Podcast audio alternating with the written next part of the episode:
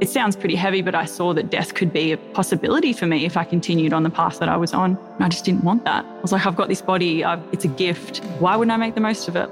We just knew that it was right at the time. So I guess the things we focused on, you know, day to day was just to feel good, just try and eat right, you know, go to bed early, wake up early, like watch the sunrise, go for a swim at the ocean, going for beach walks, closing your eyes, like looking at the sun with your eyes closed. Like it's just amazing what those things can do and what nature can provide you to evolve as a person, to move past the person that you once were. And when you take away things that control the mind, like alcohol, like bad food, chemicals, and toxic people, when you clear all of that out, you can be whoever you want to be because you don't have those things holding you back. That's Loni Jane, and this is the Proof Podcast.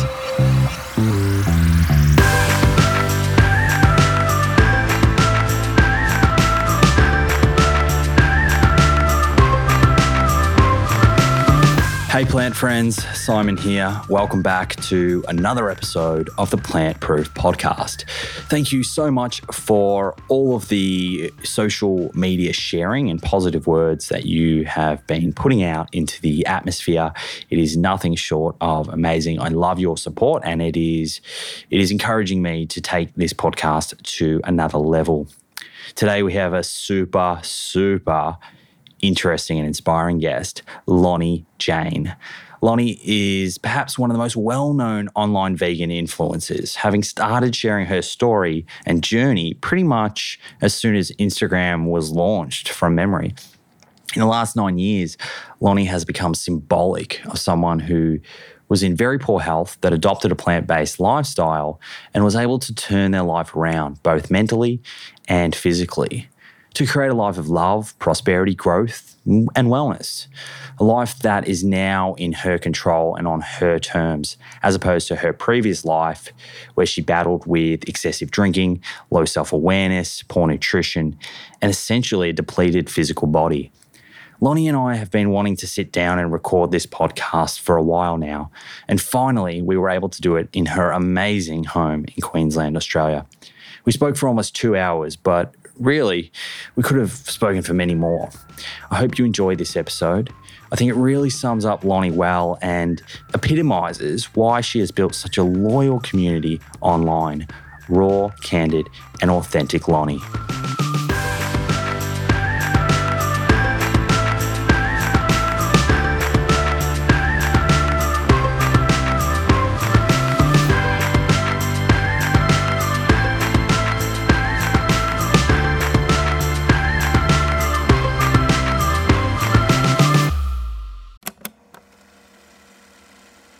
One of the best ways to track our health is to regularly get blood work done so we can take a peek under the hood and get a feel for the state of our cardiometabolic and hormonal health. You can do this with your local doctor or you can use a service like Inside Tracker. The nice thing about Inside Tracker is they make the process super convenient. You can organize their phlebotomist, a person who draws blood, to come to your house or office to do the blood draw.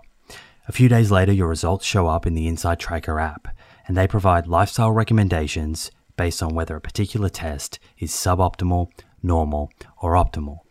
I've checked Inside Tracker's lifestyle recommendations, specifically the exercise and nutrition ones, and I can confidently say they are evidence based and in line with the information shared in both my book and on this show. They even added ApoB to their ultimate plan, based on recommendation from myself and others. It's also nice to have all of your lab results readily accessible in one mobile app, making it easy to pull up past results and see trends and patterns over time. Get 20% off the entire Inside Tracker store. To get started, go to insidetracker.com forward slash Simon for this exclusive offer. That's insidetracker.com forward slash Simon.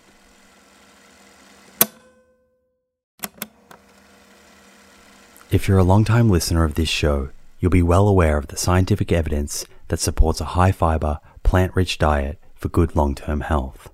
And while I certainly believe in a food first approach, there is a role for supplements to help optimize the intake of specific nutrients and address any nutritional gaps. Enter Emil. Emil is a plant based wellness company with a series of products to help you optimize your plant based diet. Two of my favorite products being the Essential 8 multivitamin and the Optimal Omega Plus. The Essential 8 contains eight key nutrients that plant based eaters often fall short in. And the Optimal Omega Plus contains a direct source of DHA and EPA omega 3s, same as in fish, but from algae. In fact, taking Optimal Omega Plus daily, which contains 750 milligrams of EPA and DHA, is equivalent to eating two to three pieces of fatty fish per week, in line with the nutrition recommendations globally. To get your Essential 8 and Optimal Omega Plus, head to theproof.com forward slash friends and follow the link, which will get you an extra 10% off your first order. That's theproof.com forward slash friends. Loni Jane, welcome to the Plant Proof podcast. Thanks for having me. So great to finally connect. I've been wanting to do this, have this chat for a while now. Firstly, thank you for welcoming me to your beautiful house. You're so welcome. What- It's, it's it's large enough for all of us here. what suburb are we in up here? this is I just say Gold Coast hinterland. Yeah. Because um I don't really want for everybody knowing where I live. Yeah, yeah. Every time I come up this way or Byron Bay or, or into the hinterlands, it, Yeah. it's it's really refreshing. Like it's just fresh air, and eventually, as I- as I was saying before, it's it's where I want to relocate to. It's such a beautiful part of the world. If anyone is wondering where the the sort of Gold Coast hinterlands are, they're about what an hour and hour and a half north of Byron. Yeah, it, it only takes me about an hour to get to Byron. Yeah. Um, hour and yeah, hour and a bit. But just from the Goldie, like Goldie beaches, it's thirty minutes, forty minutes, like depending on the traffic, straight down the highway.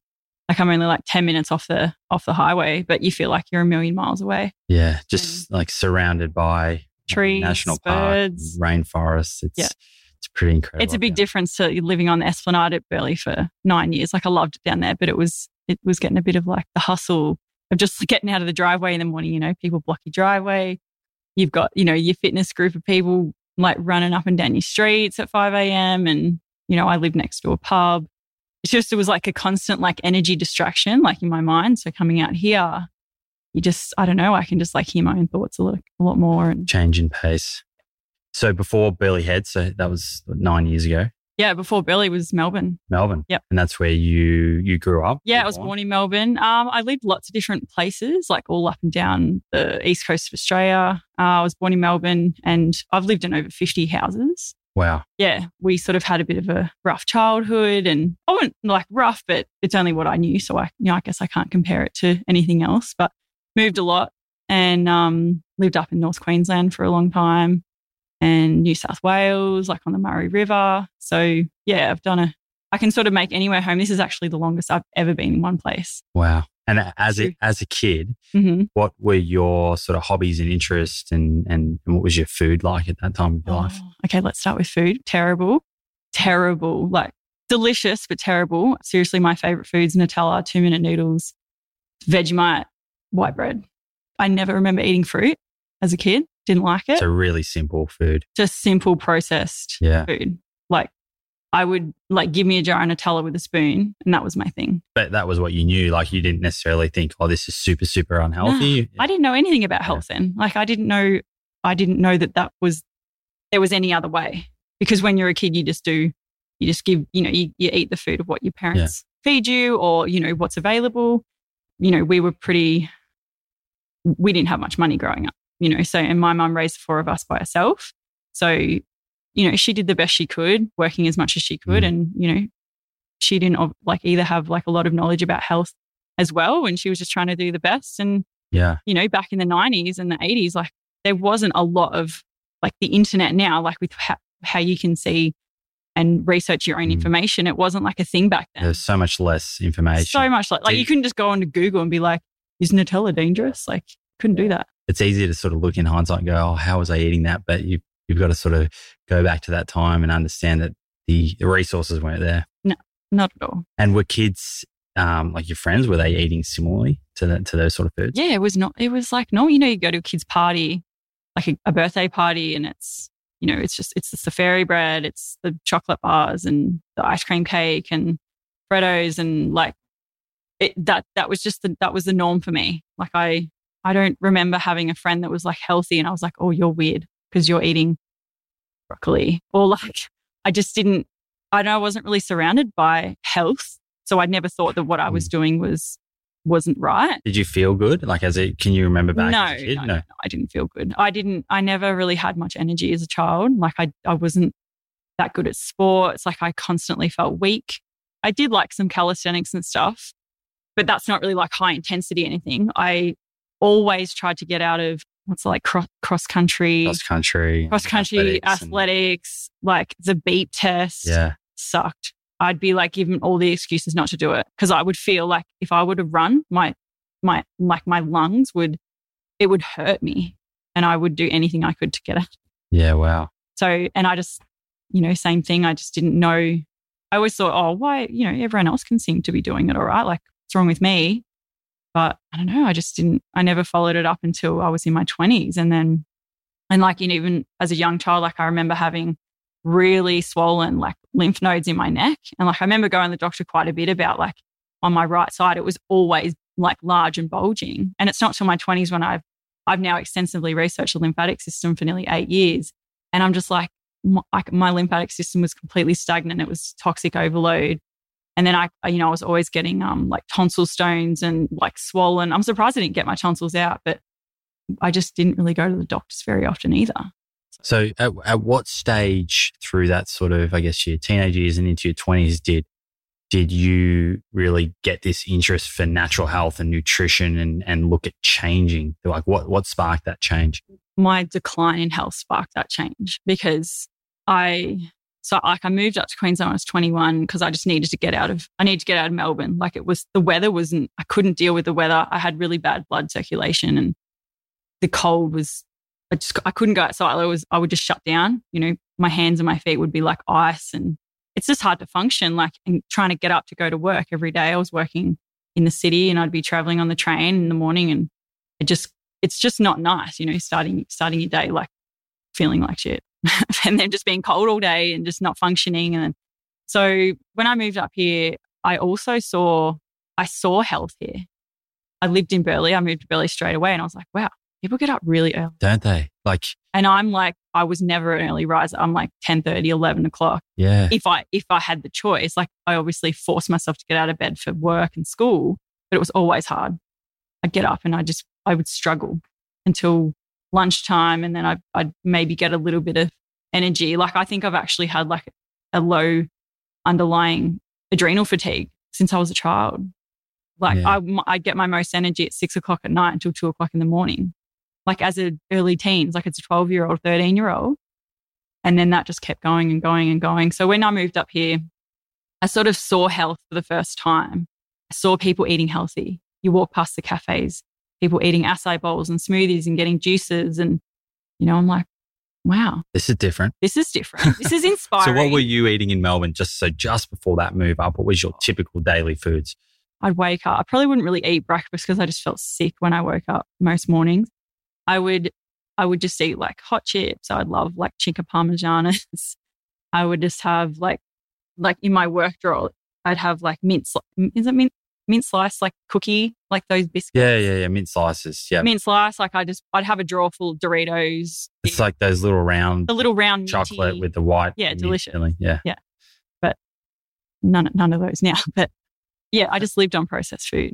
Like for lunch, I would get like a bag of Doritos and sweet chili Philly, and that would that would be my lunch. You know, it So- was terrible. so it was a stark, stark contrast to the to the healthy eating. Yeah, you wouldn't get me eating a salad. You know, Yeah. back then, no salads, no vegetables. Like if and even my mum to get me to eat veggies, I would have she'd mash it all together and like literally drown it in salt and Vegemite and butter, just so I would eat it.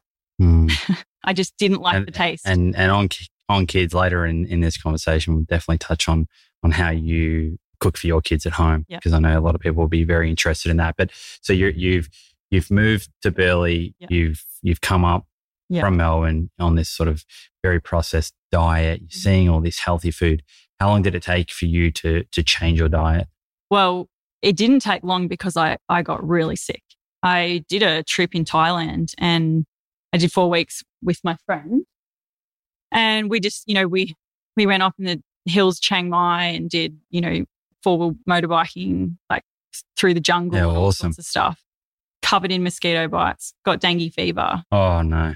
picked up parasites when I was over there. Like literally thought I was going to die on the way home on the plane. Like I had the highest fever, sweating up a storm. Dengue fever can be very serious. Yeah, and I didn't actually like I didn't know that I had it. Like they nearly didn't let me fly home because I looked so unwell.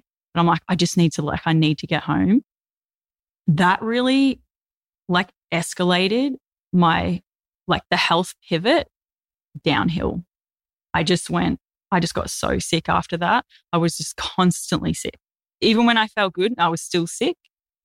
So the dengue fever just was just eating away at my energy and my immunity. So if someone was sick around me, I would get that cold. And then that would be on top of the, the dengue fever. And I got CMV virus. And it just, it was just one thing after another.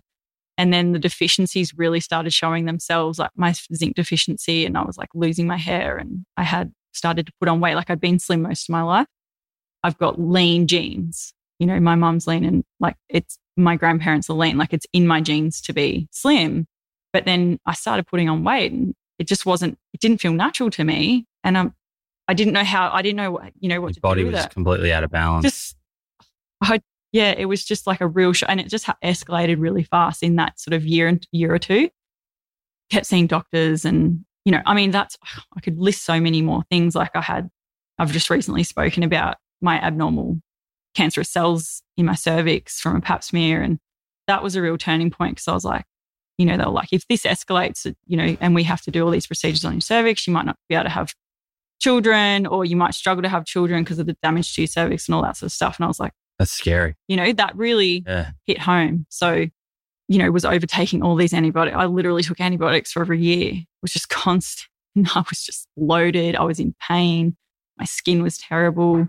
And you, your gut microbiome was probably suffering Was from shot. that. Yeah. shot. Like I, I was never feeding it back. I never ate anything that was that had a culture in it, like a probiotic in it. Yeah. I was never told to take probiotics with the amount of antibiotic use that, that I was taking, which angers me. And it still angers me to this day because the amount of people take antibiotics that don't get told, you know, you need to re flourish that flora, that gut flora and that microbiome so your body can handle it. And just the importance of gut microbiome on nutrients and transport of nutrients and like, you know, even making things like B12 and all that Mm. sort of stuff Pivotal. massive. So gut, I mean, gut health was one of the biggest things that started my change. But so I just sort of, I stopped seeing the doctors because I just wasn't getting any help.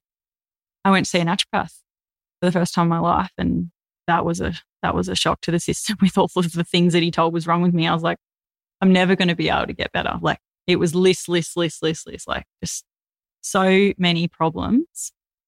But, you know, I just started and I think it was like the first, the first step was always the hardest to just, you know, obviously like just making the booking, but also like investing the money because it's Mm. expensive to see, you know, to see a naturopath, especially when you've been paying either a small amount of money or nothing to see, you know, a general practitioner that you can just bulk bill it. Yeah. And as a, you know, 20 year old, I wasn't really full of money or anything to spend like $400 to see a naturopath. But you obviously felt pretty, pretty sort of low in terms of health that you needed, you needed had answers. I had no other, I really felt like there was no other choice. So What, what were the sort of main bits of advice or take home messages from that consultation that they, they said, go away and i- implement this? stop drinking alcohol, take a massive step back from drinking because they're like your liver is so like is so struggling right now that you're not going to be able to get better if you don't stop drinking. Then they're like, we're not telling you to never stop drinking alcohol, but if you continue to drink, you're going to have major issues. Your liver's like your liver is so important to filtering out so many things in your body. And if you don't support it, you're just forever going to be unhealthy. I just loved al- alcohol so much. I drank nearly every day. So, Like wine or beer or what were, oh, heavy spirits. yeah, Yeah, Southern Comfort was my drink. like in social, so, social situations or Yeah. just by yourself or, Not not so much by myself because I was very social because Yeah. I was a drinker. you yeah. know. But yeah, that's why I drank. The people that around me that I surrounded myself with drank too. So it was that was just the thing to do. That's how you be social. You drink, you know, and that was a huge turning point because when when I stopped drinking, the people drop off and the people that you thought were, you know, your best mates in the world will drop off because you're no longer, they can't relate to you. Yeah. You know, you've got, it's like you've just lost all things in common because you take away the alcohol. Yeah. You're, and you realize that all the time you were spending with them was, Was when you were intoxicated. Only because, yeah, we were always sharing a drink. It was, you know, I even looked way back on my Facebook. What do you call them? Like when you, the, the timeline or yeah, timelines and like things that I used to say on Facebook or Yeah. all the photos I used to put up. I was, it was always about drinking and I would always had a drink in my hand. And, um, it's funny because I just the other day was thinking, geez, I haven't, I haven't seen a few of my friends for a while. And then I started thinking, I'm like, well, we, we just have different interests now. Yeah. And if we don't, if there's that drinking component's not there, then we don't catch up. Yeah, and it is sad. Like you know, I still I still love all those people that that I came across in in that point in my life. If they don't choose to evolve as well, or just accept the path that you need to go on, like I had to go on that path because my health was was at risk. So, but they just didn't understand that. You know, people just think because you're doing something different, it's like, who who are you now? Yeah. It's You like think Loni's, you- Loni's going weird. Yeah, weird. or you think you're better because you can, you know, you're now like this healthy person. So it was sort of that, but. So is that challenging? Oh, definitely. You just go from it's like one life to another. Like life without alcohol or life being unhealthy and life being healthy is completely different. And did you have any friends that were already sort of in that healthy sort of area, or did you make new friends, or how did did you just do all of this by yourself? Yeah, I just did it. I just did it on my own. But I mean, I was really lucky to like I met I met my partner, my current partner. I met him right at the start of this journey. And I mean, he's helped me all all through this journey. And he's been the best support that I could have ever asked for. Because a lot of people, you know, that are already in partnerships and they need to get healthy, but their partner won't join them. And that's just, it, it's nearly impossible. So having his support and, you know, he was a big drinker too and he stopped drinking and he was actually sort of the first one to stop because he was well and truly ready. He's a little bit older than me and he's Yeah. like, you know, I've just had enough and So you guys sort of provided each other with the strength to Yeah. do it. to do it. And, Yeah. you know, because if he didn't do it, it would have made it really hard for me because he would have still been going out, still seeing all the people, and then I would have had to miss out. And, you know, maybe our relationship wouldn't have worked because of that. I think with alcohol, it's so much bigger than what we what like what we view it to be. It's a social norm. It's it's a way of like accepting people. It's a way of socializing. And when you take it away, you realize how different life is or how different Mm. life can be, how different people are, or the way people change, the way they adjust themselves through alcohol. So, and it was a big eye opener for me because drinking just, I say drinking, but I'm, I'm more talking about binge drink, Yeah. binge- drinking to get drunk. Yeah. And that's what I did it for. Which is, you know, it's it's very prevalent in Australia. There's a strong culture of drinking here, It's- and it is the norm. And It's I a had, norm to be like off your face, yeah, drunk, you know, yelling out the windows at people. It doesn't matter if you're funny or not. Like it's just, it's normal. It's Mm. like viewed as normal. It's, it, I just, I don't know. It's, can, I don't think that like the younger 20 year olds and the teenagers understand the health risks of it. And like, you might be fine when you're 18 and you're 19, but like, wait till you're in your mid 20s and you're still drinking, or wait till you get to 30 and it's going to hit you like a ton of bricks Mm. because you're going to have like serious like liver problems and stomach acid problems and you won't be absorbing nutrients and and addictions and stuff like that as well so. And and and mentally, you know, it's it's stopping growth in terms of developing as a person and having a clear state of mind and yeah, being conscious and mindful because you're unconscious half the time. yeah exactly and people use alcohol to drown their own emotions you know so they don't have to deal with it. You know they use it as an outlet or a suppress you know to suppress the way they truly feel or not be open to people or just brush it under the carpet. You know i did it a million times over not dealing with my emotions back then. Like even if it was a boyfriend or if it was a friend or family issues i would just you know you just drink and it's all happy days. Like i was the happy drunk. I was never aggressive. I was the life of the party. Like it was all fun. But when i was sober i felt i felt all of those emotions that i suppressed when i was drinking so and it got me into trouble many times over because kind of when you keep suppressing that those emotions or the way you actually feel where you get confused and then you're not really sure how you feel and then you confuse other people and you hurt people that you love and that can be the detriment of what what alcohol is. And that's why i don't choose to like binge drink anymore. So you, your partner and, and yourself, you decided you were going to make some changes. What changes and what strategies did you sort of uh, use to to stick to this plan and make these healthier habits? Okay, we didn't. We've not really been one for making plans.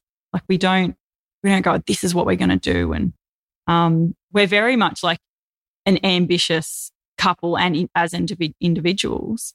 But we never went. This is what we're going to do. We just knew that it was right at the time, and it just.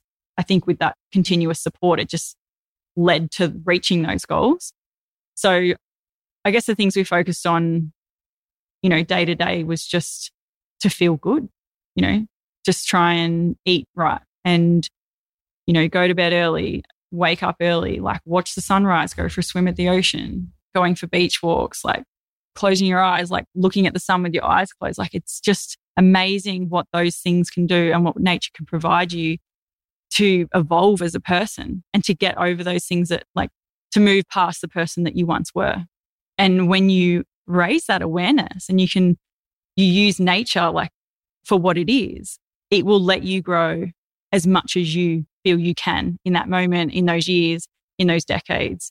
And when you have that awareness that, that that's what it can do, I feel like you can just always reach those goals. You can always get to that point of being who you want to be, your best self, living your best life by just raising your awareness and like seeing what's around you and understanding the person you were that you don't have to be that person today. You can always change. You can That's always, the thing. Like, you know, you hear these phrases of people can't change, but you, they can. You can. Yeah. And when you take away things that, that control the mind, like alcohol, like bad food, chemicals, and toxic people, when you clear all of that out, you can be whoever you want to be because you don't have that blocking you don't have those things holding you back.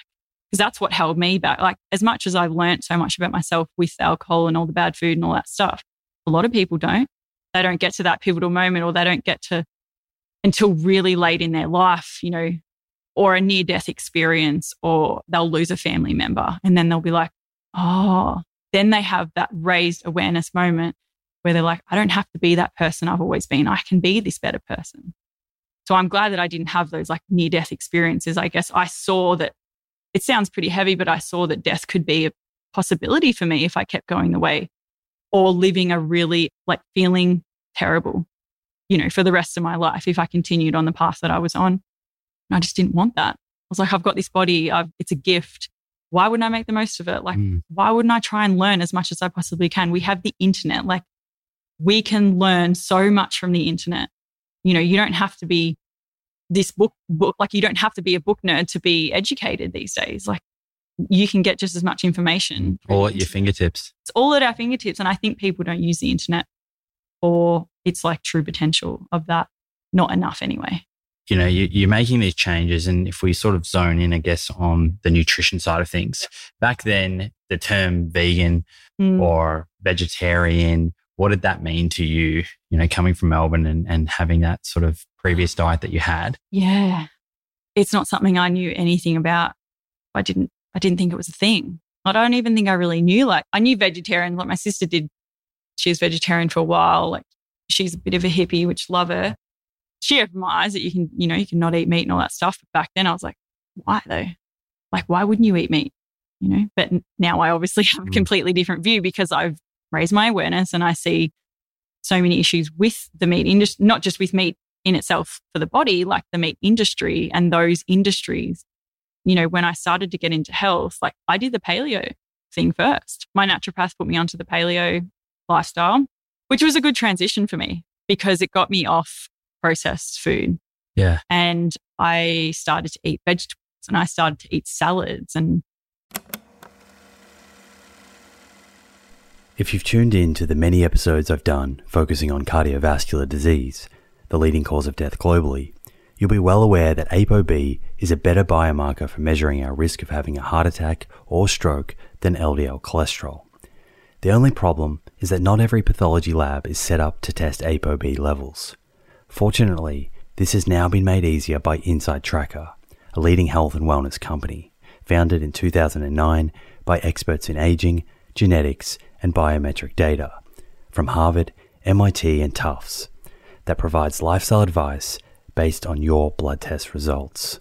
With the new edition of ApoB, Inside Tracker's ultimate plan now analyzes 44 biomarkers, including metabolic health markers like HbA1c, triglycerides, and blood glucose, important nutrients like vitamin D and iron, as well as hormones like cortisol, sex hormone binding globulin, free testosterone, and total testosterone, before giving you science backed lifestyle advice to optimize your health and longevity.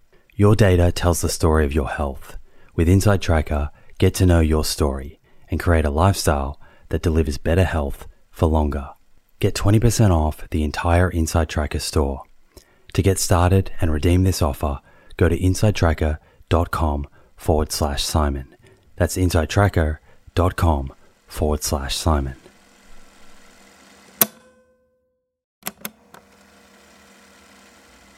Hey, friends. The scientific evidence on lifestyle habits that lead to longevity is clear. Now it's time to put this knowledge into action. I'm excited to announce the Living Proof Longevity Challenge, a 12 week program to build evidence based lifestyle habits to optimize longevity. My team and I have transformed over hundreds of hours of conversations with experts on aging, nutrition, and exercise into a life changing 12 week program that will challenge you to develop habits that lead to a longer, better life. This is a unique opportunity to gather health data about yourself that has the potential to change your life for the better. You'll start by testing 10 longevity biomarkers that tell the truth about where your longevity stands right now, today. Following that, you'll get a personalized longevity score to guide your 12 weeks of habit building that will boost your score and improve your biomarkers for the better. After the challenge, you'll retest your 10 biomarkers and see the proof of how powerful these science backed habits really are. Head over to theproof.com forward slash living proof to download your zero cost copy of the Living Proof Longevity Challenge today. That's theproof.com forward slash living proof. Look forward to joining you on this journey. Once I started to get healthy, I actually really wanted the fruit. I really wanted the fruit, even though I hadn't really got into the fruit ever in my entire life. I was like, I want to eat fruit, but I'm kind of scared because my trainer's telling me not to eat the fruit my naturopath's like, maybe limit the fruit, you know, try not to eat the fruit.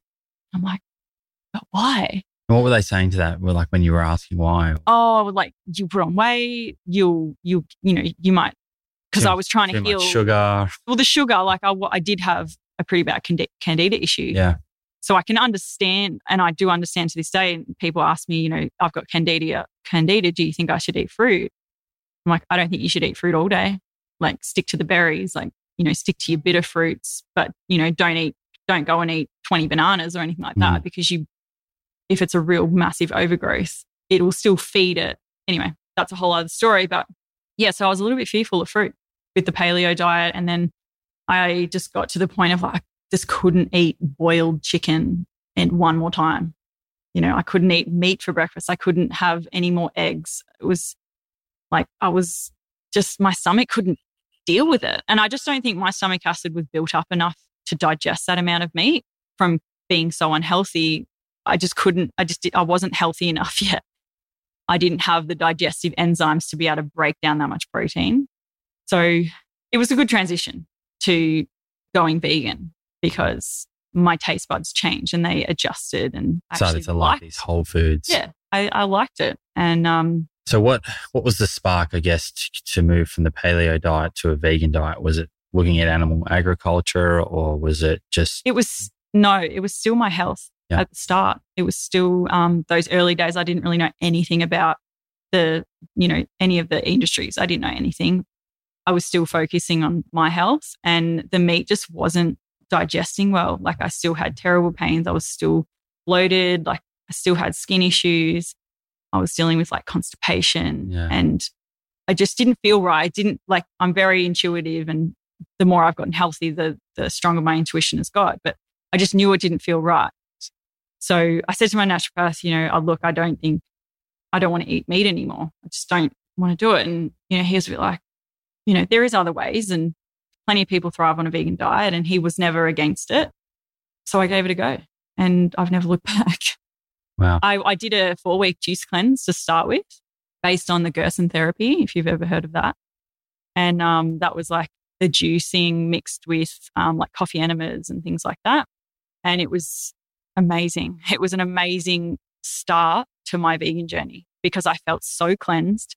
I felt in control. I felt like I had I had a choice of like what I wanted to put in my body and like for the first time in over 20 years I felt clean. I felt energized. Like I could bounce out of bed. That's ne- I was never that person. It's funny that you say that. In Rich Roll's book, Mm. he talks about he did the same thing. He went from his, you know, he had a very processed food diet. First thing he did was a juice cleanse Yep. before he started transitioning. And It's Mm. a great way to start because especially if you make your own juice because I think it gets you gets you into the into the groove of like you know going to the markets like buying your food being surrounded by other healthy people and like even talking about it and be like I'm doing a juice cleanse and you'll probably come across other people be like I've I've done one too or you know they might tell you their mistakes or their benefits and the juice cleanse was was awesome and that's why I incorporate juice into like into my lifestyle eight years down the track. It's so beneficial. Like juicing is so beneficial for your health that I, I would never give it up. the interesting thing that you said at the, the beginning of this was that when you transitioned from sort of like a processed food diet to a paleo diet, you you felt you did feel better. Yeah. I think that's an important thing for the listeners is that health is a spectrum. If Mm. you're coming from a really processed packaged food, high sugar type diet, you are going to feel better moving to a paleo diet oh, of because course. naturally you're going to be eating whole foods, you're going to have more vegetables. Yeah. Okay, so you've transitioned to the to the vegan diet, and early days, how, what did what did sort of your vegan diet look like then compared to now? I think if I compare it back, I ate uh, like mostly fruit all day.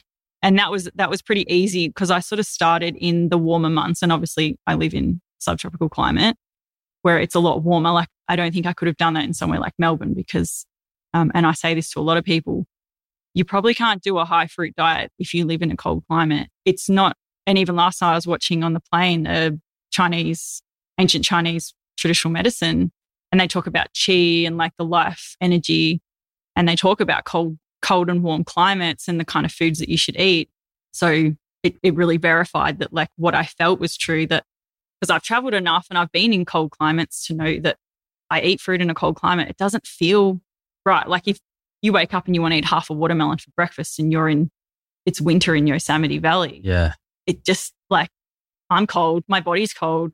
It doesn't feel right. I would more rather something like warming, like porridge or, you know, some nuts or whatever, it, you know, whatever it is. So the difference between then and now is that I was I was quite strict on the fruit of eating a lot of fruit. Um, I started my journey with a lot of wisdom from his name, Douglas Graham, 80 10 10.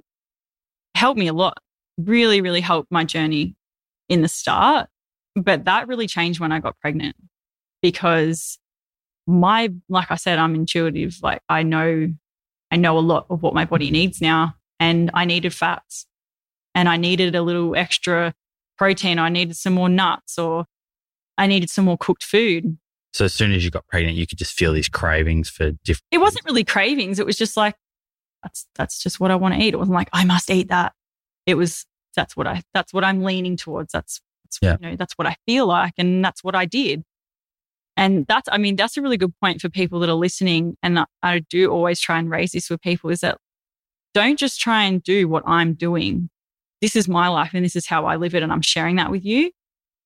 But like, if you live in a cold climate and like, don't feel bad because you can't eat or drink a liter smoothie in the morning. Like, don't feel bad about that. Like, your body's different. You live in a different place. Like, try and just raise your awareness, tap into like how you really feel within yourself of what feels right. Like, it's not always easy and it takes years of practice. But like, don't just do something that someone else does thinking it, that it is the only way. Mm, such a good point because with social media now, it's easy to think, oh, I need to emu- emulate what they're doing rather Yeah. than just absorbing information from credible people like yourself and then applying it in your own unique way within your own life. Yeah. I even, you know, in my ebooks and everything, I say, like, this is really just an inspirational guide. You guys ask me what I do, what I eat, what I know, and I'm sharing it because you've asked me to. I'm not doing this to tell you how to live your life. I'm not posting to tell you how to live your life. You have to go on your own journey. I'm like here to maybe spark that flame within and ignite it. And then you can be like, you can start the journey, but learn on your own terms. You know, like my my major learnings at the start was the lymphatic system because mine was so stagnant and so toxic. And that's been one of my biggest passions my enti- the entire time up until this day. And it will continuously, like, it will continuously be that way. So, you know, if I like ignite a spark within someone else and they want to learn, you know, maybe they have like true, like digest, you know, they want to learn more about the digestive system and really focus on that or, you know, whatever it is. I just only hope to just spark that flame within someone to show them there is a different way to what the social norm shows us, what the mainstream shows us. The food pyramid says, like, fuck that. Like, do what you in- intuitively feel, cut all the toxic shit out, cut the toxic people, get rid of the chemicals, take the processed food out, take the alcohol out for a while. You can introduce it in back later when your liver's good, when your digestion is good, when your body feels good, and your sleep is good. You can do all of those things. You can still eat the processed food every now and then but you know your limits, you know the balance because your body is balanced and you, you know you feel mm. good. So food pyramid's worrying. Oh.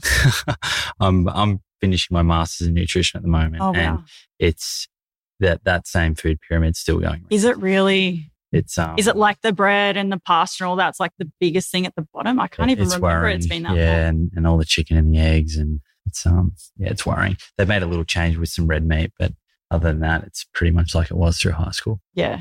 I just think that the food pyramid, it's too generalized. I was just having a conversation with my girlfriend yesterday that, you know, when people say, like, do you think it's wrong that people eat meat? And I say no.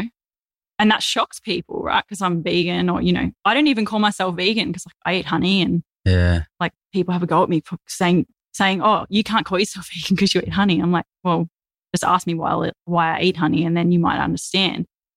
I don't think we can all the entire world like thrive off a vegan diet because I'm a realist. Like if you look at all the different people in the world, you know, people in Iceland living off, you know, seal blubber and salmon and all that sort of stuff. Like if you were to go and give them a liter smoothie for breakfast and 10 mangoes for lunch and dates and they probably will struggle mm. surviving on that.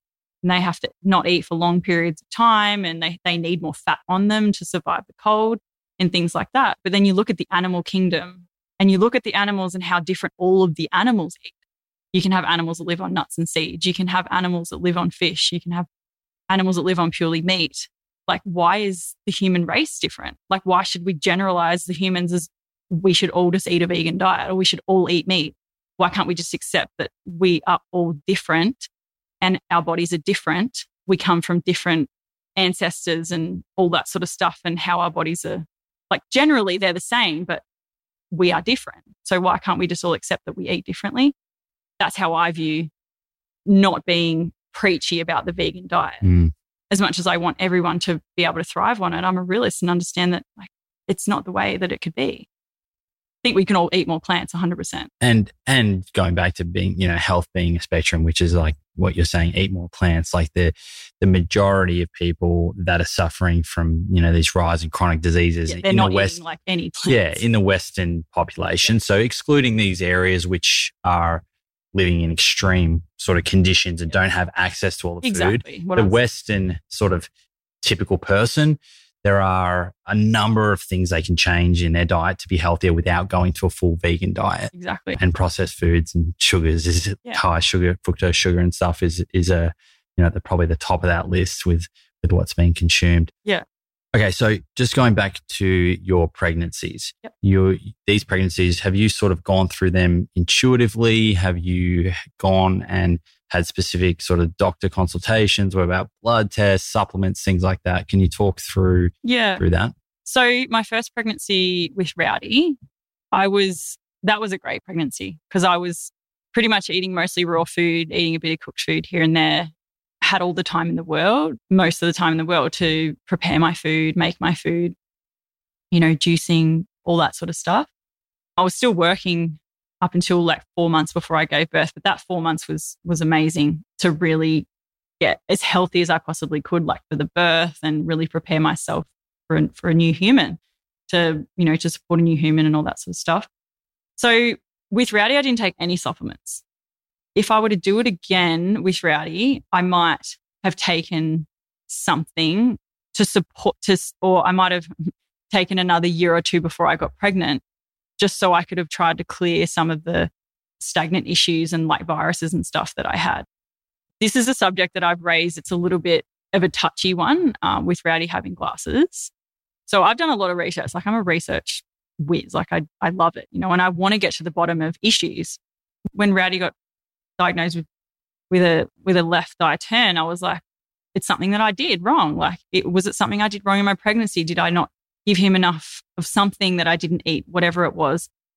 But the, the most outstanding research that I found was that the CMV virus is linked to infants having eye issues. Wow. You know, and I was like, wow, like that's that's pretty that's pretty massive. Like maybe it wasn't anything I could have done to have helped that. You know, but as a mother, you just blame. You blame mm. yourself a lot.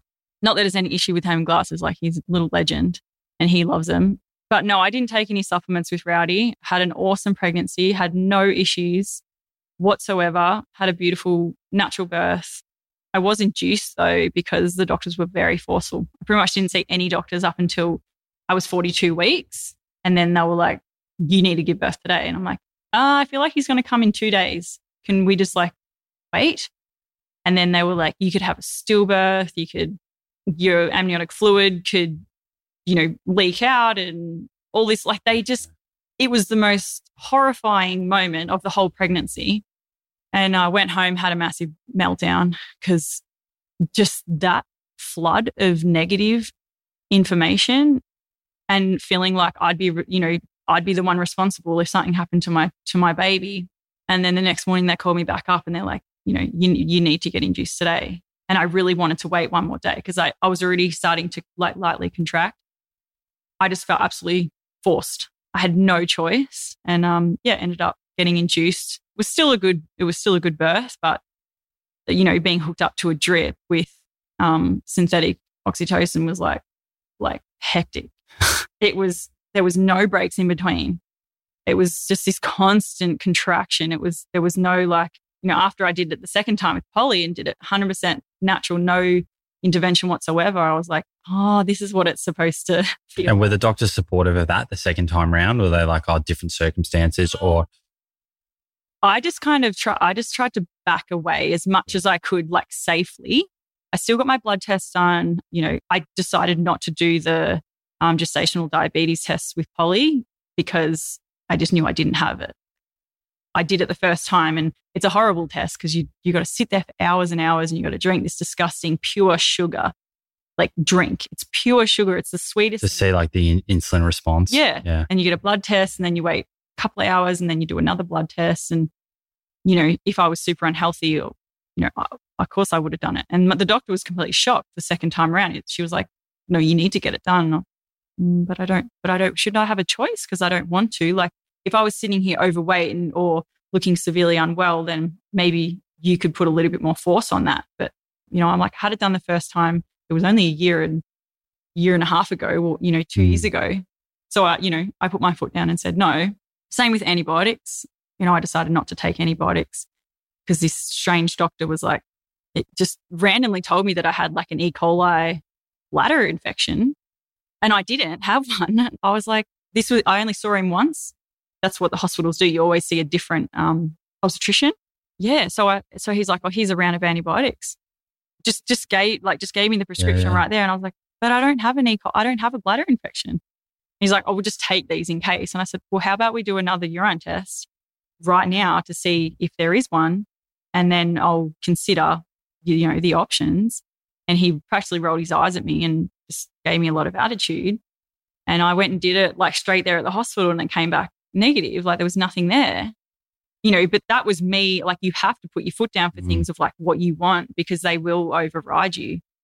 And then I could have taken the antibiotics and, you know, they don't tell you the links between antibiotics and the health of your baby and the gut microbiome of your baby and, you know, the links of taking all those sorts of things. And I'm not sitting here telling any pregnant woman to not take antibiotics, but like go and do your own research. And I think that just comes down to everything. Do as much research as you can. Don't read the first page on Google.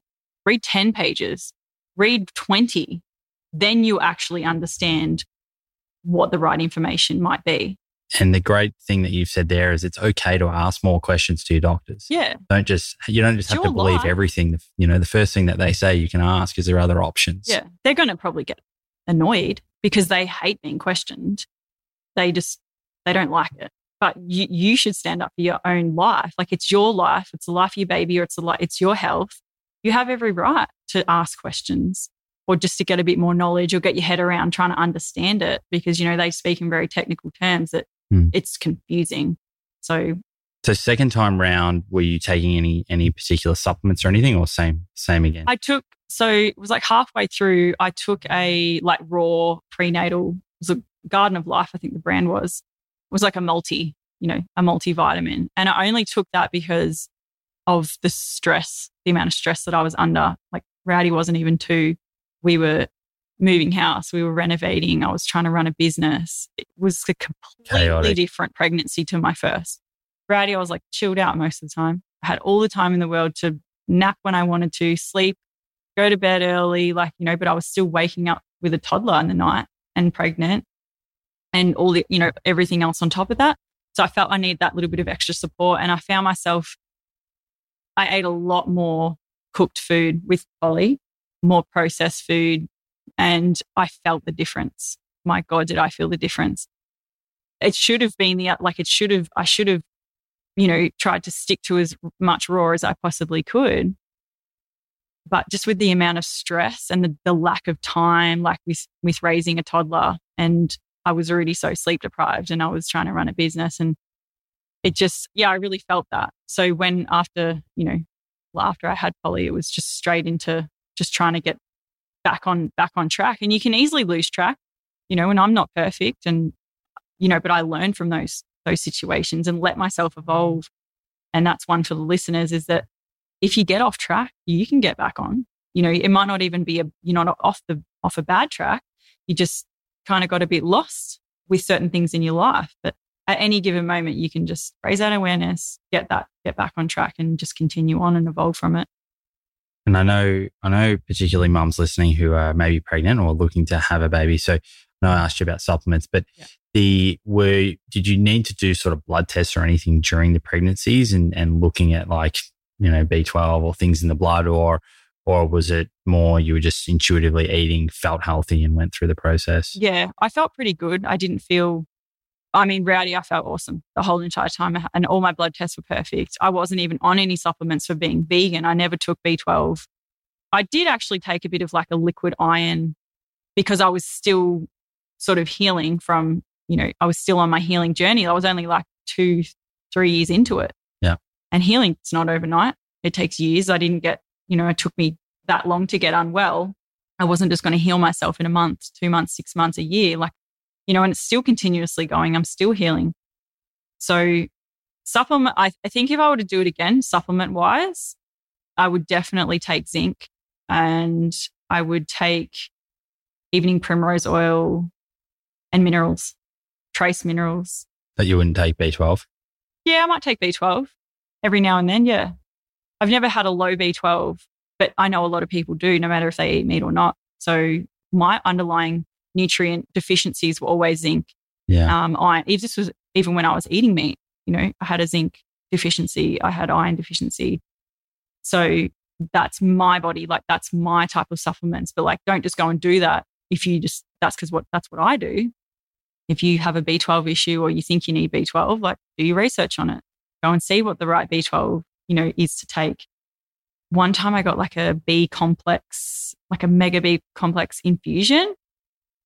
And it it, it seriously gave me acne within a week. Like my skin being perfect for years. And then I all of a sudden took this, got this B complex in, infusion. And then I got acne. I was like, what? And did some research. And there's been plenty of other people that have had the same reaction. I have, I don't really know why. It's, you know, a lot of synthetic, um, Yeah. you, you know, vitamins and stuff like that. So it goes back again to just understanding your own body. Yeah. What? And I did it because the doctor was like, you should do this yeah. because you're vegan. And I'm like, I think, but my blood say I'm pretty good. He's like, you should anyway because you're vegan. So if if uh, if a mother, a pregnant pregnant woman's listening or wanting to have a kid, are there any sort of focus foods that you would recommend or meals or Yeah. what would you be recommending that they look at including in Yeah. their sort of daily eating? Yeah. Okay. Some top foods: hemp seeds, sprouts.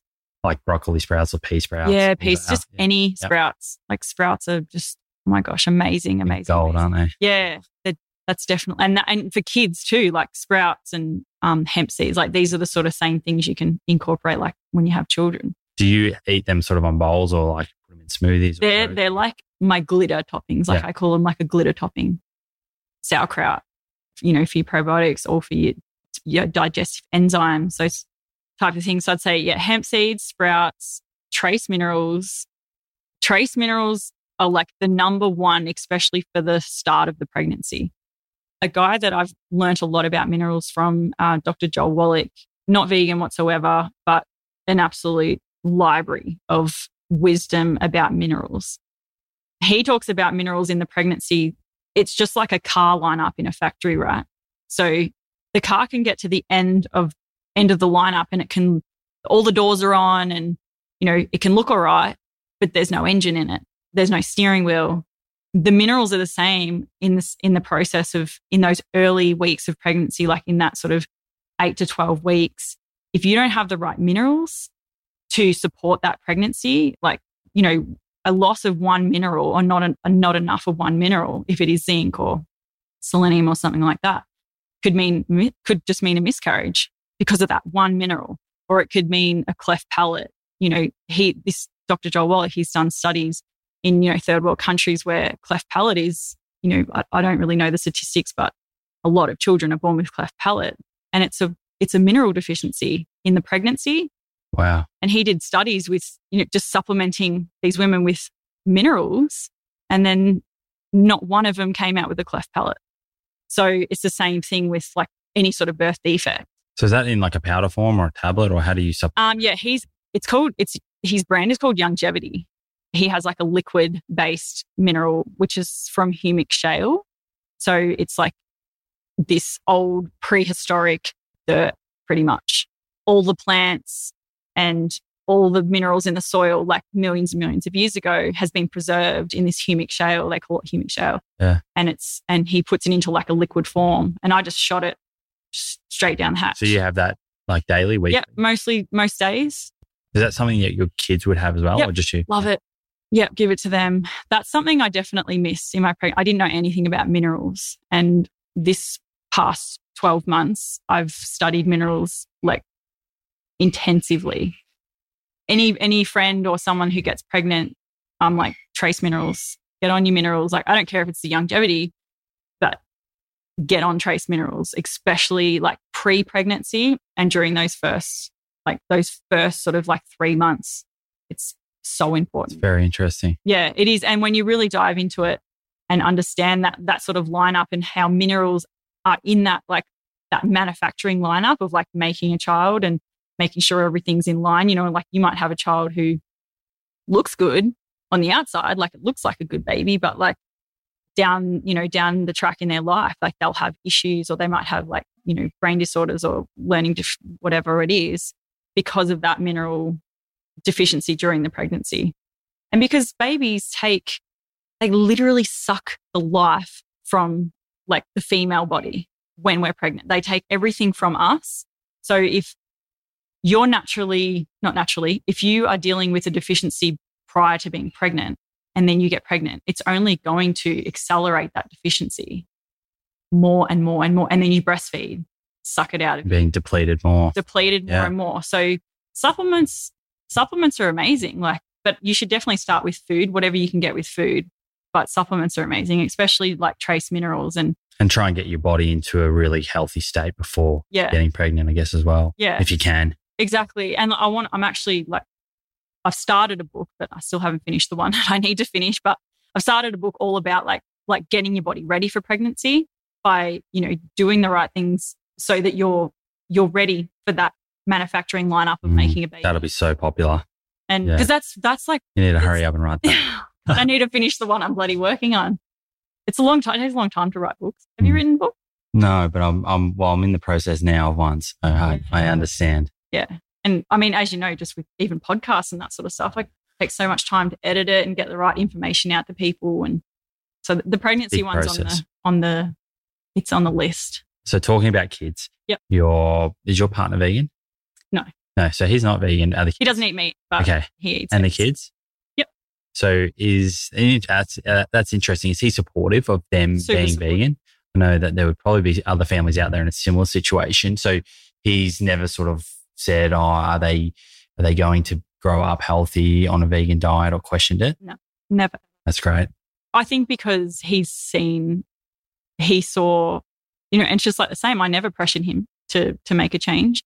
I just did it for myself, and he saw the, you know, the most drastic change in my, in my health, my vitality, my energy. That he became inspired, you know, and he said to me, "Hey, can we? I don't want to have meat anymore." And Yeah. I'm like, okay. Didn't make it a big deal. Just like you know, I just let people do what they need to do.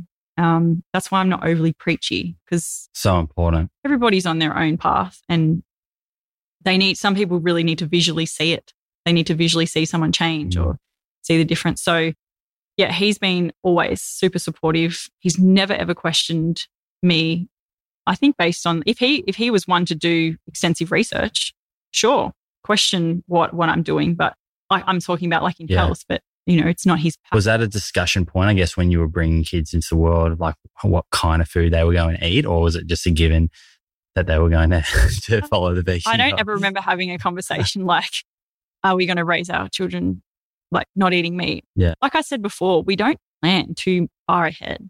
We just go with the flow of like what feels right. You know, if Rowdy came to me and there has been a time where like he's seen Peter eat egg, you know, and he's like, what's that? Like, what's daddy? Like, I want to eat egg, you know, and then I tell him about the eggs and the process of the eggs. And I'm like, do you still want to eat it? And he's like, nah, you know, but maybe one day he will, and mm. that's okay. Like he'll still need to learn, but it's it's about me giving him as much education in a non-judgmental like way that he can base his decision on how he feels, not because of what I want him to do.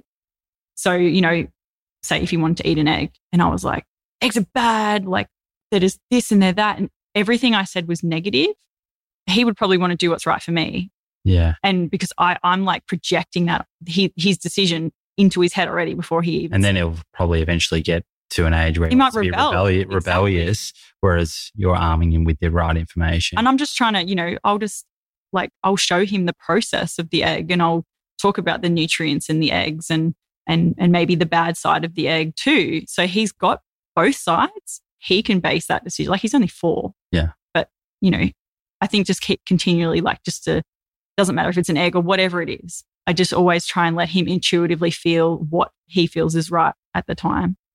So, and like I said about meat, you know, people say, oh, he's just going to eat burgers, you know, when he's in his teens. And if that's what he wants to do, I'm not going to stand here and be like, Yeah. you can't do that because that's only going to push him away from Mm. me. but at least you've given him the information and, And I only ever hope that he'll and base his decisions on that information and by seeing, you know, what can happen to people when they do eat bad food. And I tell him about my stories about how I got really unhealthy. And, you know, we sort of, I try and talk to him in a way that's like a visual, like we sort of visualize like little, little creatures and things like in our body and like what they do.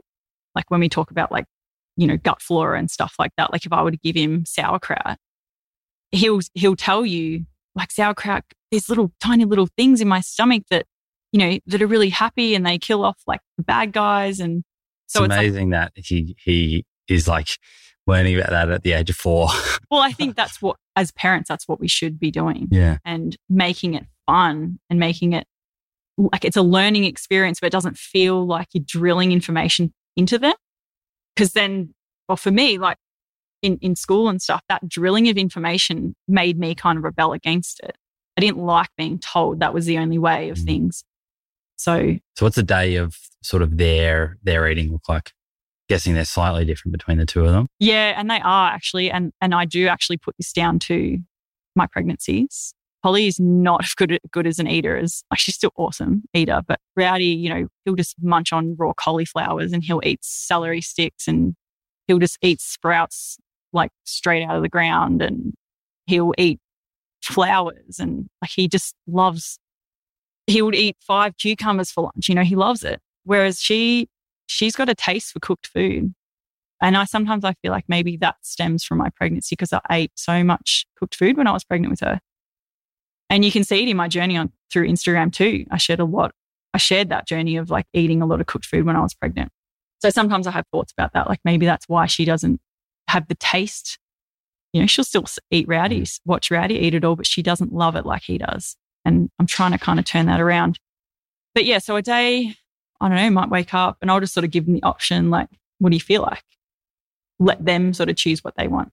You know, Rowdy might be like, oh, I feel like bananas or I feel like oranges or I want some avocado toast or, you know, whatever it is, I want porridge.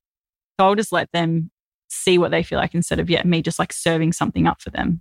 Not so much Polly because she can't quite communicate exactly what she wants. Like she'll go up and I always have the fruit basket full and they can just go and get what they want. But she tends to now think that she has the choice to go up any time of the day and just open all the fruit and leave it out. She's like, yeah, I can do this. Um, yeah, so breakfast is usually always fruit, smoothie, or juice, or, you know, in the cooler months, they'll have some porridge or, you know, like a oat sourdough, like toast or acai bowls. Like we'll go down the beach and have some bowls. They'll snack on, like Rowdy will snack on things like cucumber and they'll have like crack, like brown rice crackers with all sorts of, you know, toppings of sprouts and avocado, cucumber, tomato. I do give them um, Celtic. I know people say it, call it Celtic or Celtic salt. Yep. Um, for minerals as well. Um, we don't overdose on it, but just it's really good. I think it's really good for kids for the minerals, like to get that extra dose of minerals in. Like if anyone's listening and ha- give their kid table salt, cut it. Change it up. Change it up. Table salt's only got two minerals, and it, like you need that synchronicity of all of the minerals together to do what it needs to do in the body. So that's why like Celtic is is is amazing because it's got over 80 it's like 84 83 over 80 minerals in it within it and in their natural state really good for growth of of a child. And any human really. Just that like all the you know neurological like neurotransmitters and all that sort of stuff like minerals are just amazing for that.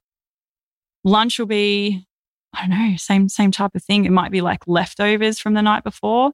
Like if we had like a curry or something and we'll just like you know put some extra greens on there avocado so you mix it up between raw and cooked food. Yeah, um, but we tend to not go to like fruit after we've had yeah. cooked just because of the digestion, especially if it's close. If I can get the kids to go, you know, four or five hours in between lunch and dinner, and maybe for dinner they want fruit, then that's that's all right because there there has been enough time to slowly di- like to get that digestion going, and then they won't have problems with bloating and gas and stuff like that. But if they have it super close, I'll notice it straight away. And do you want to just explain that a little bit more for the listeners, what you're talking Yeah. about in terms of fruit and Yeah. So, well, fruits digest extremely fast. 30, 40 minutes can be out of the stomach um, down into the small intestine. So, whereas with cooked food, and even some vegetables that are cooked, or even some vegetables that are raw, it doesn't, that it's not like super high water content, right? So it'll sit in your stomach for longer. It needs a lot more digestive enzymes, different reactions within the stomach that to break it down. And it'll take a longer time to then transport from the stomach down to the small intestine. So say you've eaten, you know, say you've eaten for breakfast, you've had, you know, four slices of toast. And then you want to have a smoothie an hour later. And then you wonder why you've got bloating and you've got pain because the fruit from the smoothie is trying to push, it's faster in digestion. You've still got all this cooked food, maybe only sitting in your small intestine. It's not moved through yet. So all the fruit's trying to get through. It's like weaving its way, creating like ga- pockets of gas and that's creating bloating. And then that's creating uncomfort, like uncomfort, is that a word? Uncomfortable. You know, you're feeling, you're feeling like you're in pain because all of that gas is building up. So you just want to give, if you're going to eat cooked food and you're still thinking you might have fruit later, give it well and truly like enough time, four, five plus hours before you go and eat fruit. Some people can get away with it, or they may be used to having that that that discomfort of being yeah, bloated. and So it's th- normal. and them. it's normal, Yeah. you know. Or they they and they people tend to blame the fruit. Mm-hmm. And they're like, I can't eat fruit because you you know, gives me gas. It's like, well, have you tried eating fruit by itself and then like eat it before you have any cooked, eat it for breakfast or Mm. give yourself five, you know, four, five, six hours before you have it. So you, that all of that So- other food has. So what do you enough think about like a, a porridge that has is warm but has fruit with it? Yeah. Would you say would you tend to have like a porridge without fruit? I've definitely had porridges with fruit and I've, you know, I've openly put that out there, like with mandarin, but I can get away with certain fruits because of how they digest. Berries are fine. I can have as much berries as I want with cooked food or like a porridge or something like that. It doesn't tend to bother me. But then tend now, now in saying that, I don't really eat much like oats and stuff Yeah. anymore. But But if someone is experiencing like a lot of like I wouldn't go and put watermelon on top of porridge because it goes through so quick. you you that'll be so uncomfortable. Like I couldn't I couldn't imagine many people that would be able to do that and be fine and have a super flat stomach. So just try and keep it apart. Like you know, stick to your low lower sugar fruits like your berries and stuff with your porridges. Like don't go and put like I said watermelons and melons. You know, a little bit of banana might be all right, but it depends on the person. It really does. It depends on the type of like digestive juices you've got going on and your stomach acid. And because someone might have amazing stomach acid and they can just break all that food down so quickly and they don't really have many issues with digestion at all. But then you can have someone that's got this underlying stomach acid problem for years and years. And then they try and combine even just, even if it is just berries and oats, and then they get bloated. Mm. So just take, just, you know, swap it out. Just don't do any fruit for a while. Just try and heal your gut a bit. See if you can feel the difference. Yeah. And stomach, I mean, talking about stomach acid, like minerals are amazing for stomach acid to get that stomach acid balance back up. Apple cider vinegar, lemon, they can really help um, bring that pH and like new, neutralize that pH down if you've got too much stomach acid or like super low. So, yeah, a bit of research into stomach acid because it's it's so important for the absorption of all your nutrients, breaking down all your food, and you know the release of digestive enzymes throughout the system to be able to break any food down. The kids, so you went through what they eat. Other than minerals, do they take any other supplements or they get everything out of their food? Yeah, they pretty much just get everything out of their food. Like I'll give them supplements to support them if, you know, they're getting, if I feel like they're getting sick, like I'll, you know, give them a bit of zinc and, you know, we'll, I'll sometimes give them evening primrose oil for like a bit of extra fats, especially Rowdy because he's so active and he, he will just eat all the fruit in the world all day, loves it. But he tends to not like, he doesn't like nut butters and he doesn't like nuts and seeds like overly too much. So like he loves avocado, but it's you know, it's pretty the only much like the only fats that he's sort of getting. So I sometimes will give him like a bit of extra, like some hemp oil here and there, or some evening primrose oil, but not day. I don't give him anything daily other than minerals, really. And in terms of like blood tests, is that something that you, that a, a parent who has kids being raised on a vegan diet needs to consider, or is it really just feeding them healthy food and It's hard to say because I haven't had blood tests for the kids as of yet. It's something I'd probably be interested in doing down the track when they're a bit older. Just the thought of, yeah, getting, getting a blood test, it'll be probably a horrific scene. They will not like, um, they will not like that. I don't really know the whole process. I guess it's the same as an adult process blood test, but um, I think if you feel, if you've got a vegan child or if you're raising vegan kids and if you intuitively feel like something's not right, just try and try and get to the bottom of it as much as you can. And if that means a blood test, do it. It's better to know if your if your child has a deficiency through a blood test than just trying to guess or go, oh, they'll be, you know, they're all right. They're eating enough good food. Like if you feel like something's not right, check it out and do something about it. Because many children can get nutritional deficiencies at a young age from eating all different types of diets. It doesn't matter just because you're vegan, you're going to be deficient. So, yeah, just if you feel like it's the right thing to do, you know, or you feel like there's something different going on, then follow it up. You should, as a parent, you know, with anything, it doesn't matter. It Doesn't matter what Yeah, it is. If you intuitively feel like it's not right, then yeah, do your research, lots of it. You've, I, I think you've commented a few times about cutting gluten out Yes. of your diet. So you, you've cut that out, right? Yeah. And I'm presuming you've, the kids don't eat gluten. Yeah. Can you talk us through that and what the process was for eliminating that from your diet? Yeah. Okay. So gluten, gluten. Oh my God, where do I start? It's so I believe that I've had a gluten sensitivity issue my entire life. And I didn't really find out about it until my sort of mid 20s. And mostly this year that I've really gone, I understand now why gluten is, is really adding to health issues and why I choose not to raise my family with, with gluten foods. You know, occasionally they might have like, oh, I'm talking like once a year, you know, if they're at a family thing and they might have like sourdough or something, but you'll never see him eating white bread. You'll never see him eating that sort of processed bread. So gluten, for the people listening don't understand what if you've got a gluten sensitivity or celiac or something like that, what gluten does to your body digestive wise. So in your small intestine, you've got these like projective, projective, like finger projecting villi that are your whole small intestine is covered with millions of lined with them. Yep. Lined your whole, yeah, the whole walls of your small intestine is, is lined with these villi and they sort of look like little, like tentacles. yeah. Like, like the, you know, like the kind of look like, you know, the coral in the sea Yeah, that yeah, kind of waves around. Like that's kind of what I, what I visualize it to be. And they kind of do the same thing. They suck up nutrients of what's going through your small intestine. When you eat gluten, like gluten is just one of the things that can irritate these villi. But when you eat gluten and you're sensitive to it, you have an intolerance or you're celiac, it flattens the villi out, completely flattens them out. They become inflamed. You can no longer absorb nutrients properly. And there's different levels. You might get irritated and they're still absorbing nutrients, but not quite 100%. Or you can be full blown celiac. You cannot have any gluten and your villi are completely flat. You're not absorbing pretty much any nutrients. And then you're faced with nutritional deficiencies. What percentage of people do you think from your research are sort of have some level of intolerance to that? like a lot.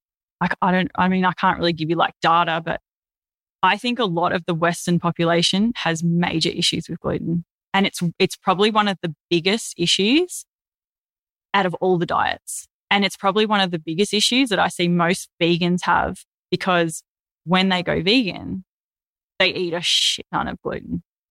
They can still eat bread, they can still eat pasta, they can still eat cereals.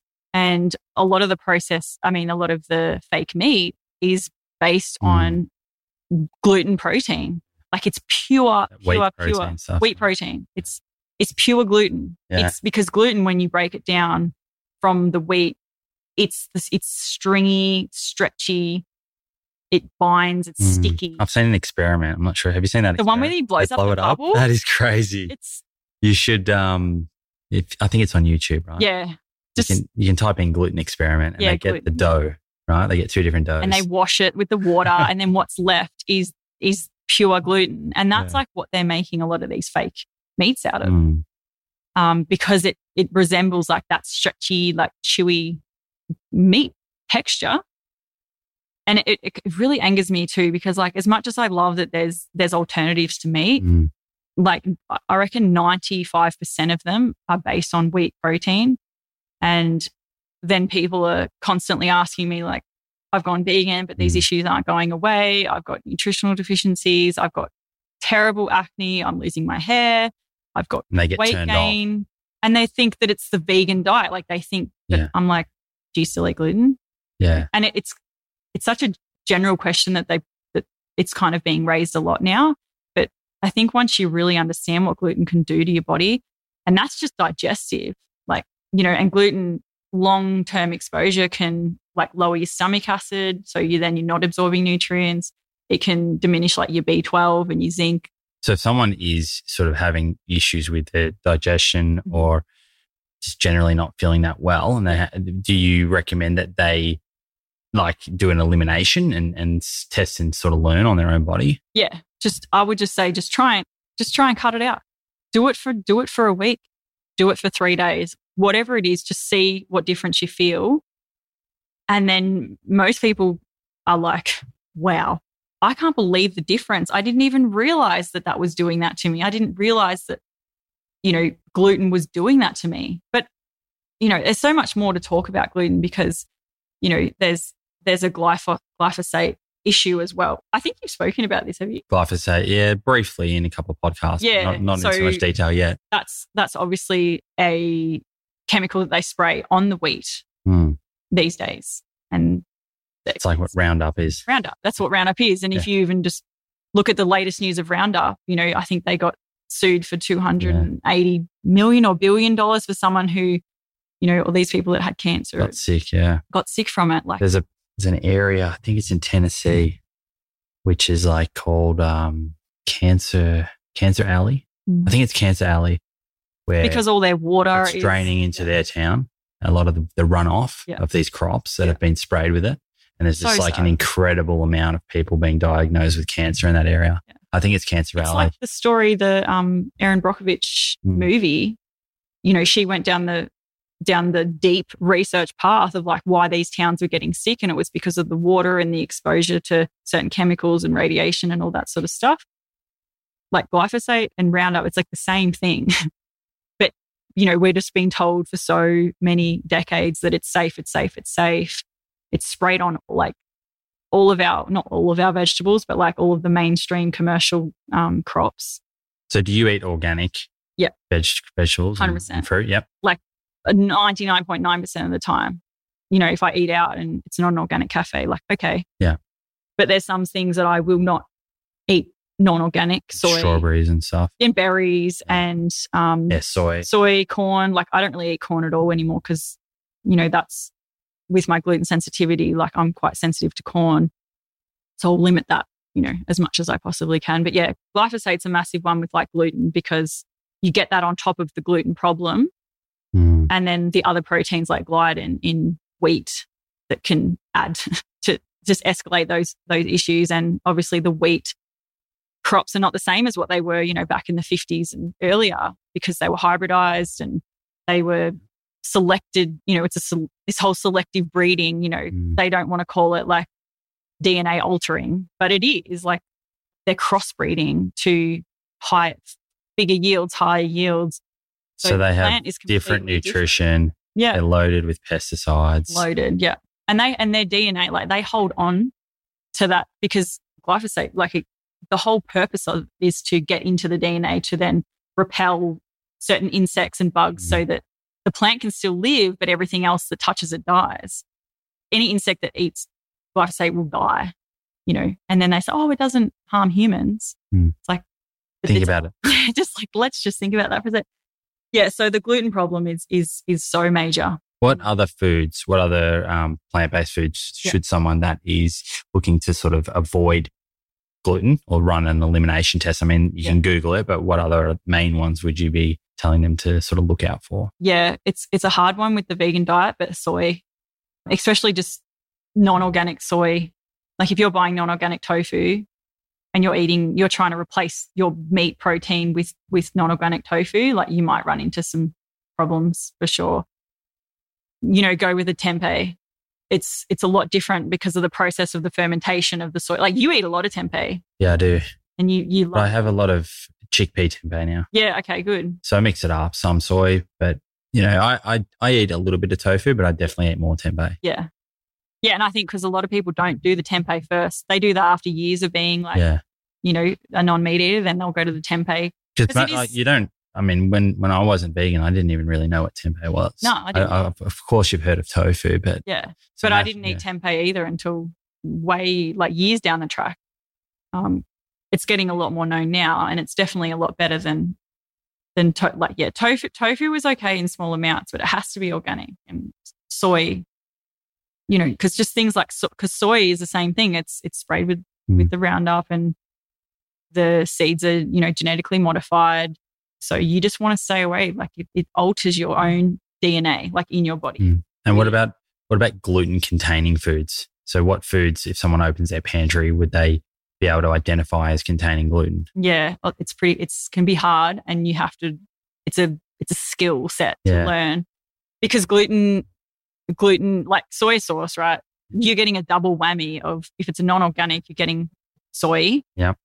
that's genetically modified soy and then you're getting wheat Yeah. in like because it's it's fermented wheat Mhm. that's in soy sauce so you're getting a double hit of like that could potentially seriously harm your in, in your insides.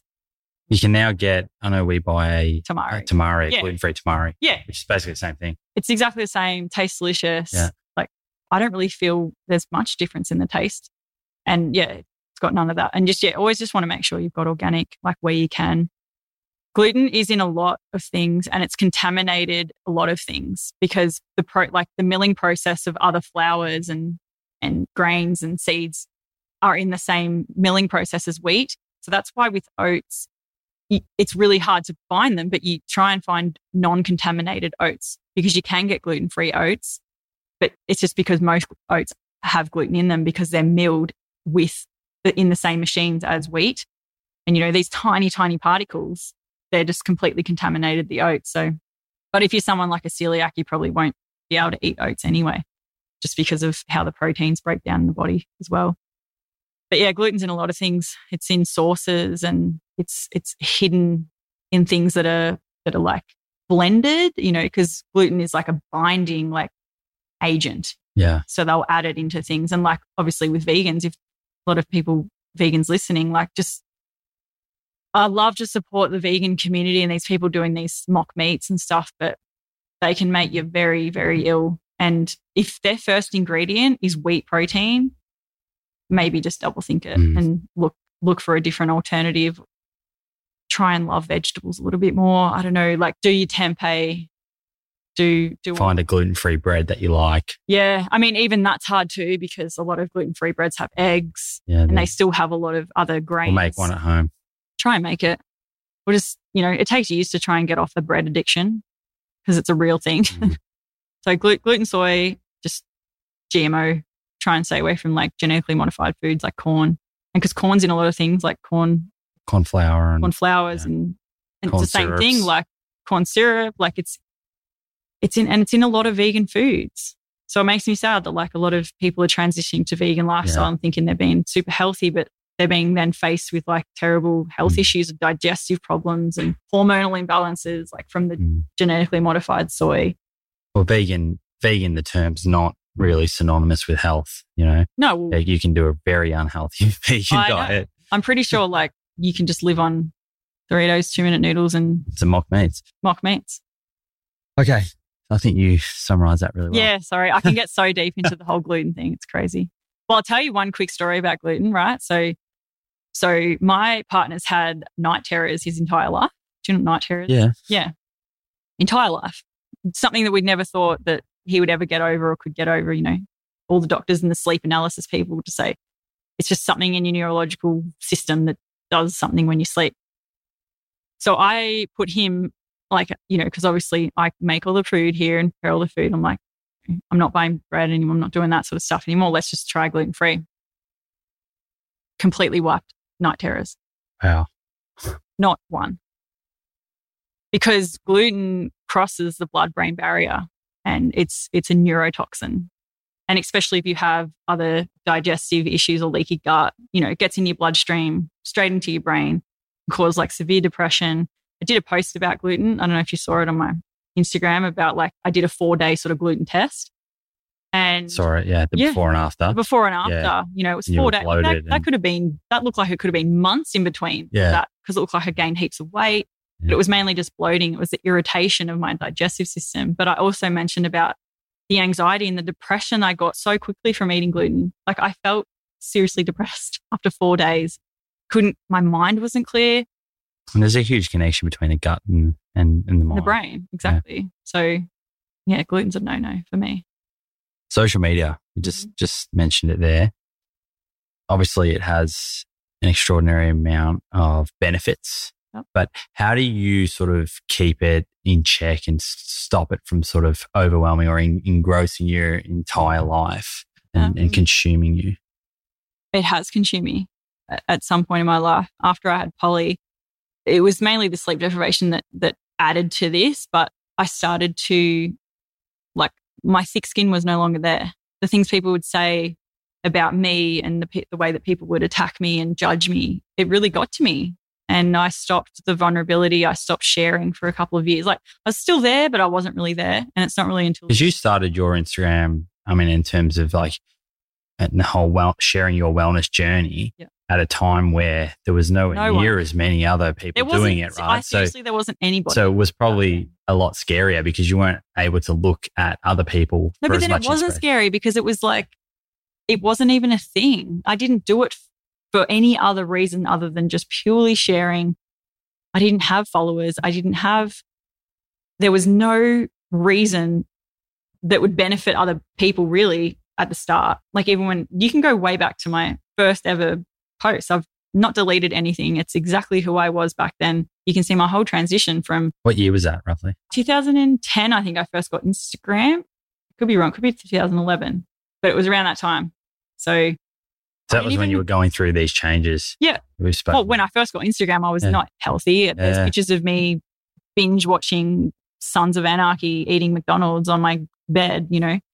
And that's that's amazing that you've kept it up there to show people. Well, because lots of people great. say, "Oh, it's easy for you. You've always been healthy," and I'm like, "No, no, no, no, no. Scroll back. Scroll, but like, there's a lot to scroll back. But scroll back, it's there. I mean, you can read my stories, you can read my interviews, and understand that it was never the case. And I've shared that whole transition Showing that Online. it's possible. Yeah. Yeah. So social media, it was good. It was, it was a lot easier back then because I didn't really feel like there was much judgment and I didn't, I didn't know how harsh people And at what at what stage did you start getting like a lot of say traction, it's the wrong word. More pregnancy. more yeah, just just interest, other people interest and you're like, hang on. It was the pregnancy because it was like, oh, she's pregnant now. Like this is going to be a telltale sign if this vegan diet will Will it- work. Will it hold up? yeah, will it hold? You know, I want, you know, wonder how this is going to go. Is she going to put on 50 kilos from eating 10 bananas for breakfast? Those type of things. And because I got some media coverage, um, I just did a real simple interview with um, news.com.au and it just blew up and went viral. Did you feel pressure, any pressure about like maintaining this vegan diet with the world sort of watching you during the pregnancy or was it more just sticking to your to what you were doing? No, I just Privately. felt like it was, I just felt like it was right. I felt Yeah. good. Um, it was a bit of pressure after all the media stuff because I was like, "Hmm, what if this pregnancy doesn't go well? And then the media, the vegan community is going to get slammed because of this. And I didn't want that. Like, I really, you know, because I was like, like, I'm a realist. People have pregnancy problems Yeah, all the time Anyone can, yeah. and it can be it can be such an like an underlying issue like like a mineral thing you know you can still eat healthy but maybe you're not absorbing you know a certain mineral that's that's going to support that pregnancy and you might have miscarriage whatever it is So you had those little bits of doubts about like what what that could look like to the, it wasn't really doubts it was just it was just a thought it was like Yeah. well there's there is definitely a lot more pre- like there's more people watching me now yeah.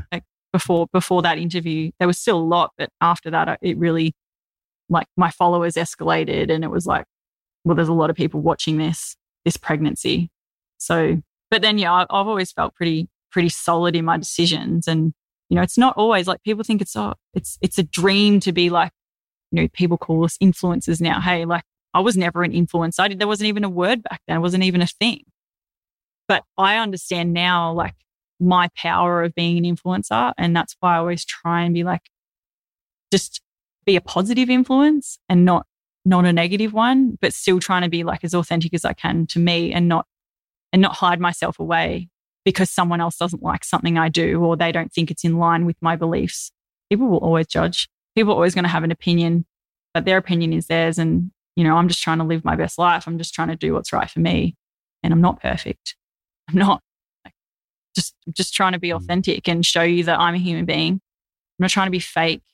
And I think that's why like a lot of people love that on authenticity because I just I just try and be as real as possible. I'm not like I'm some famous in- influencer. I don't even view myself as that.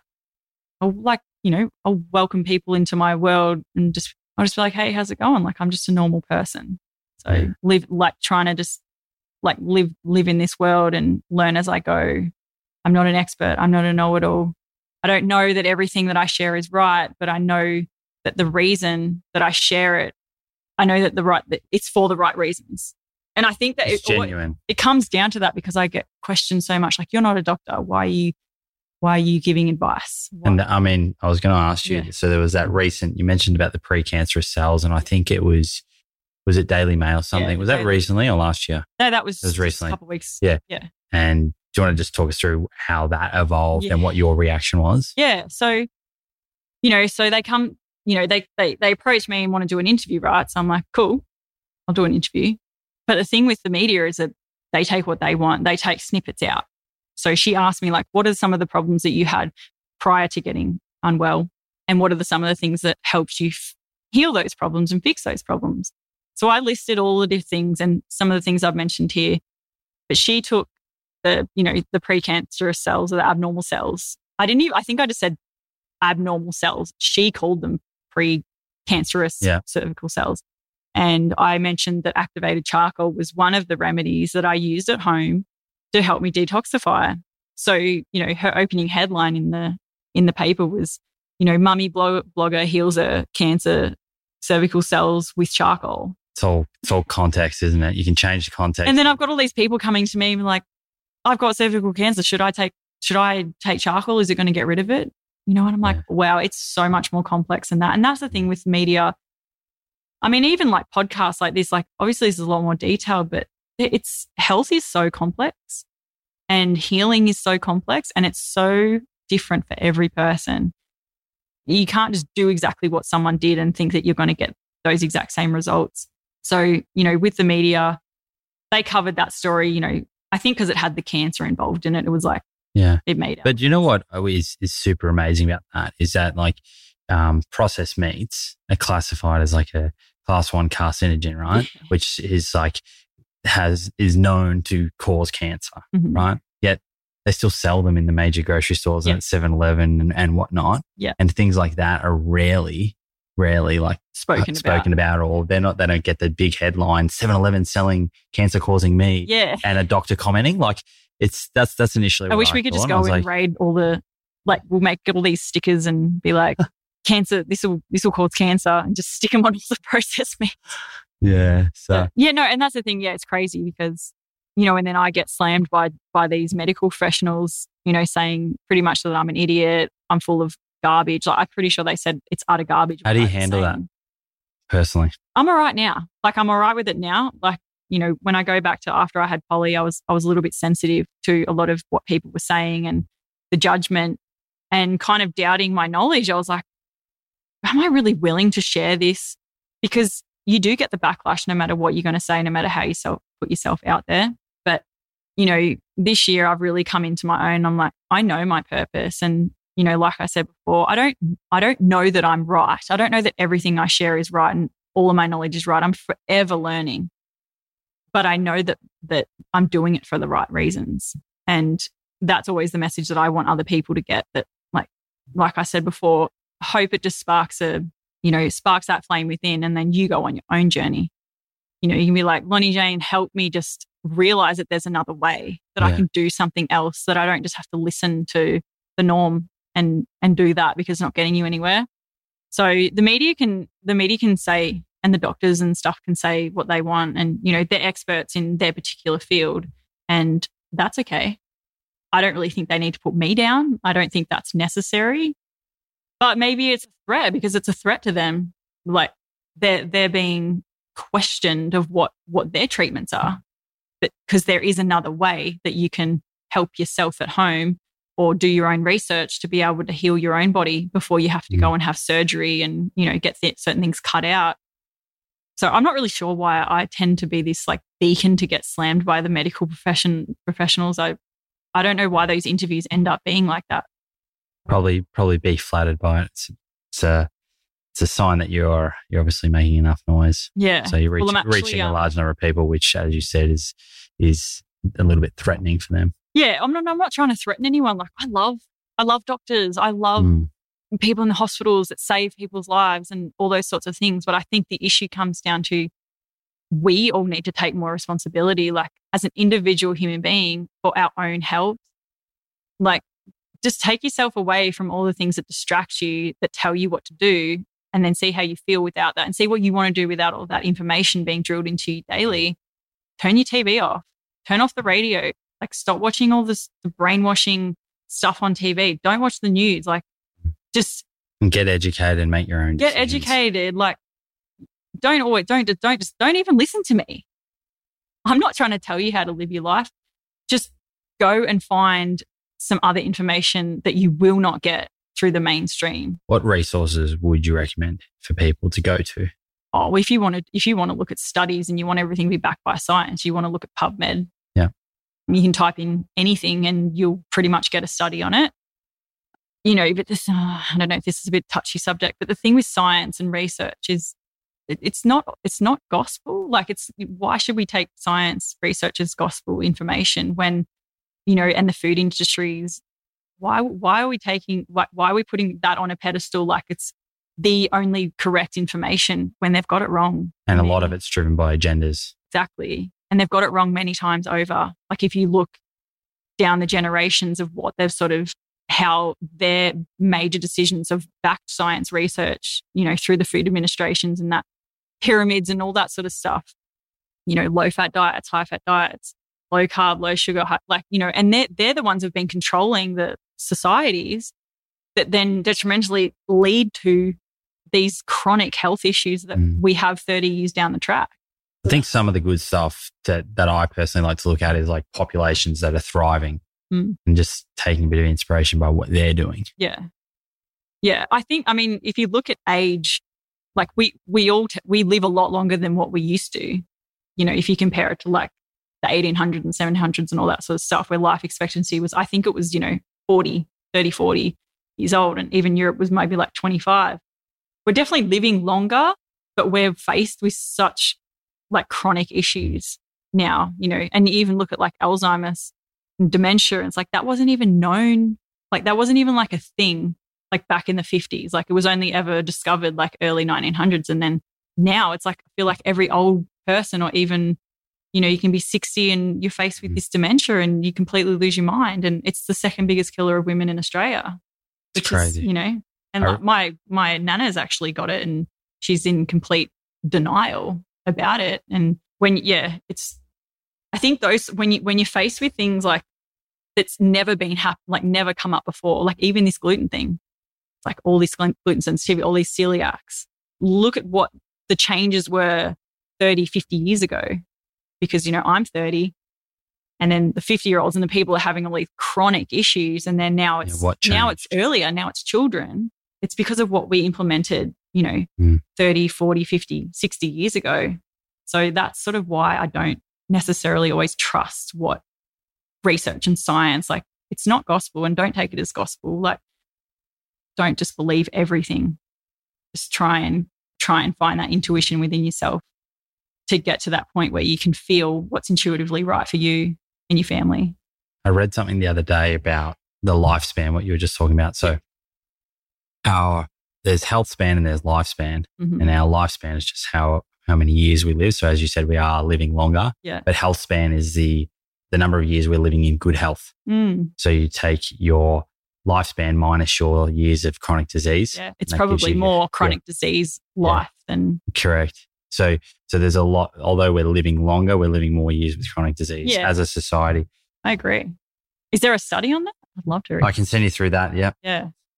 Because that's so true. Because you see, most people hit 25 and then they're, they're, those chronic health issues really start showing themselves. And you can't, no, you can no longer, like when you're younger, actually, I'll just relate this to a, a, a really large, what do you call it, like media TV news show is approach me, and the topic is orthorexia. Do you know what it is? So strange. Okay, so orthorexia is people being obsessed with eating healthy. It's a thing, apparently. And it's a problem, apparently. Psychologists and these doctors are saying it's a problem. I haven't done heaps of research into it, but too much focus on food. Is that what they're saying? Well, too, like on, on health. They think that like, you know, social media influencers have too much too much influence on on people that are then they're becoming obsessed with eating healthy food. My, I mean, my question, would, yeah. my question to that yeah. would be, or comment would be, is it better to be sort of informed and almost a little bit obsessed with eating healthy, or completely uninformed and setting yourself up for chronic disease? Yeah. Um, I, I'm my, I pretty much my reaction was the same thing. I didn't even know what orthorexia was, and then I thought, well, you know, because they sort of they asked me like, "Do you think you're adding to the problem of orthorexia?" And I'm like, "No, because I try and give people information to back up to back up what I'm what I'm saying or what I'm doing, or I really try and live show you the proof of the pudding. Like what I implement and what I tell you to implement is what I'm doing for myself. And you know, I'm not putting I'm also not putting every photo of me in a bikini and then not telling you how to do it. Like I'm putting a picture up of myself and I might be looking slim and lean, the caption probably will tell you information of how I've got there. And if you maybe follow that or use some of that information to go and do your own research, you can get there too. But I don't know, this whole orthorexia thing, I guess I haven't met someone who's like obsessed with eating healthy in a bad way. If they're if they're orthorexic because they're obsessed with someone through social media because they want to just be like them and be skinny, if their only value is to be slim, they're not. Yeah.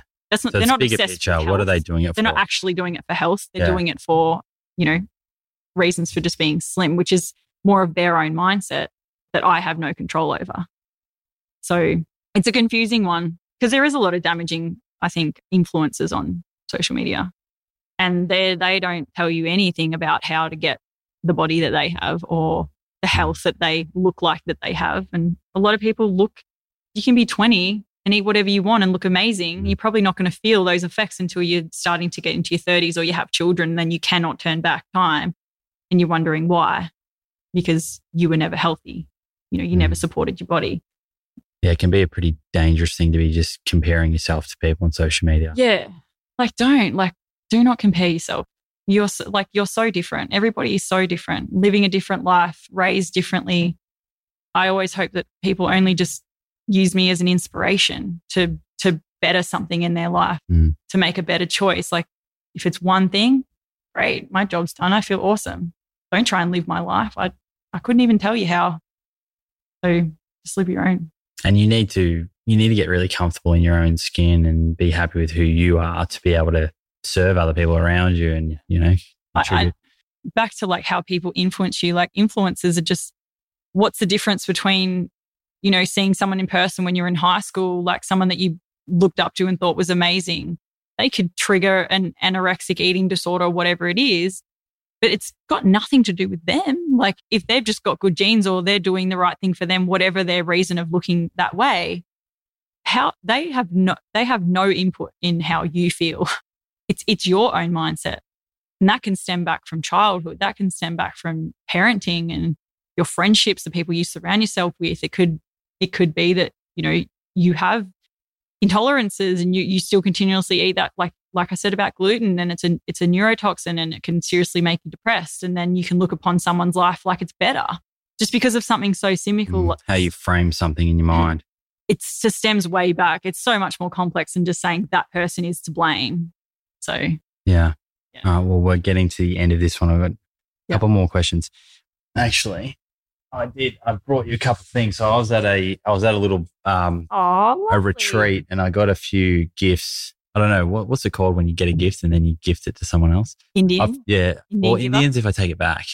oh, you're not going to take it. I'm it not going to take it back. Oh. But I've I've got a ton of gifts and I can't fit them all in my bag. I'll Yep. fit them all in my bag. So Aw, I brought a couple for you. I thought, Oh my God, you would like them. So that's like a coconut bowls candle.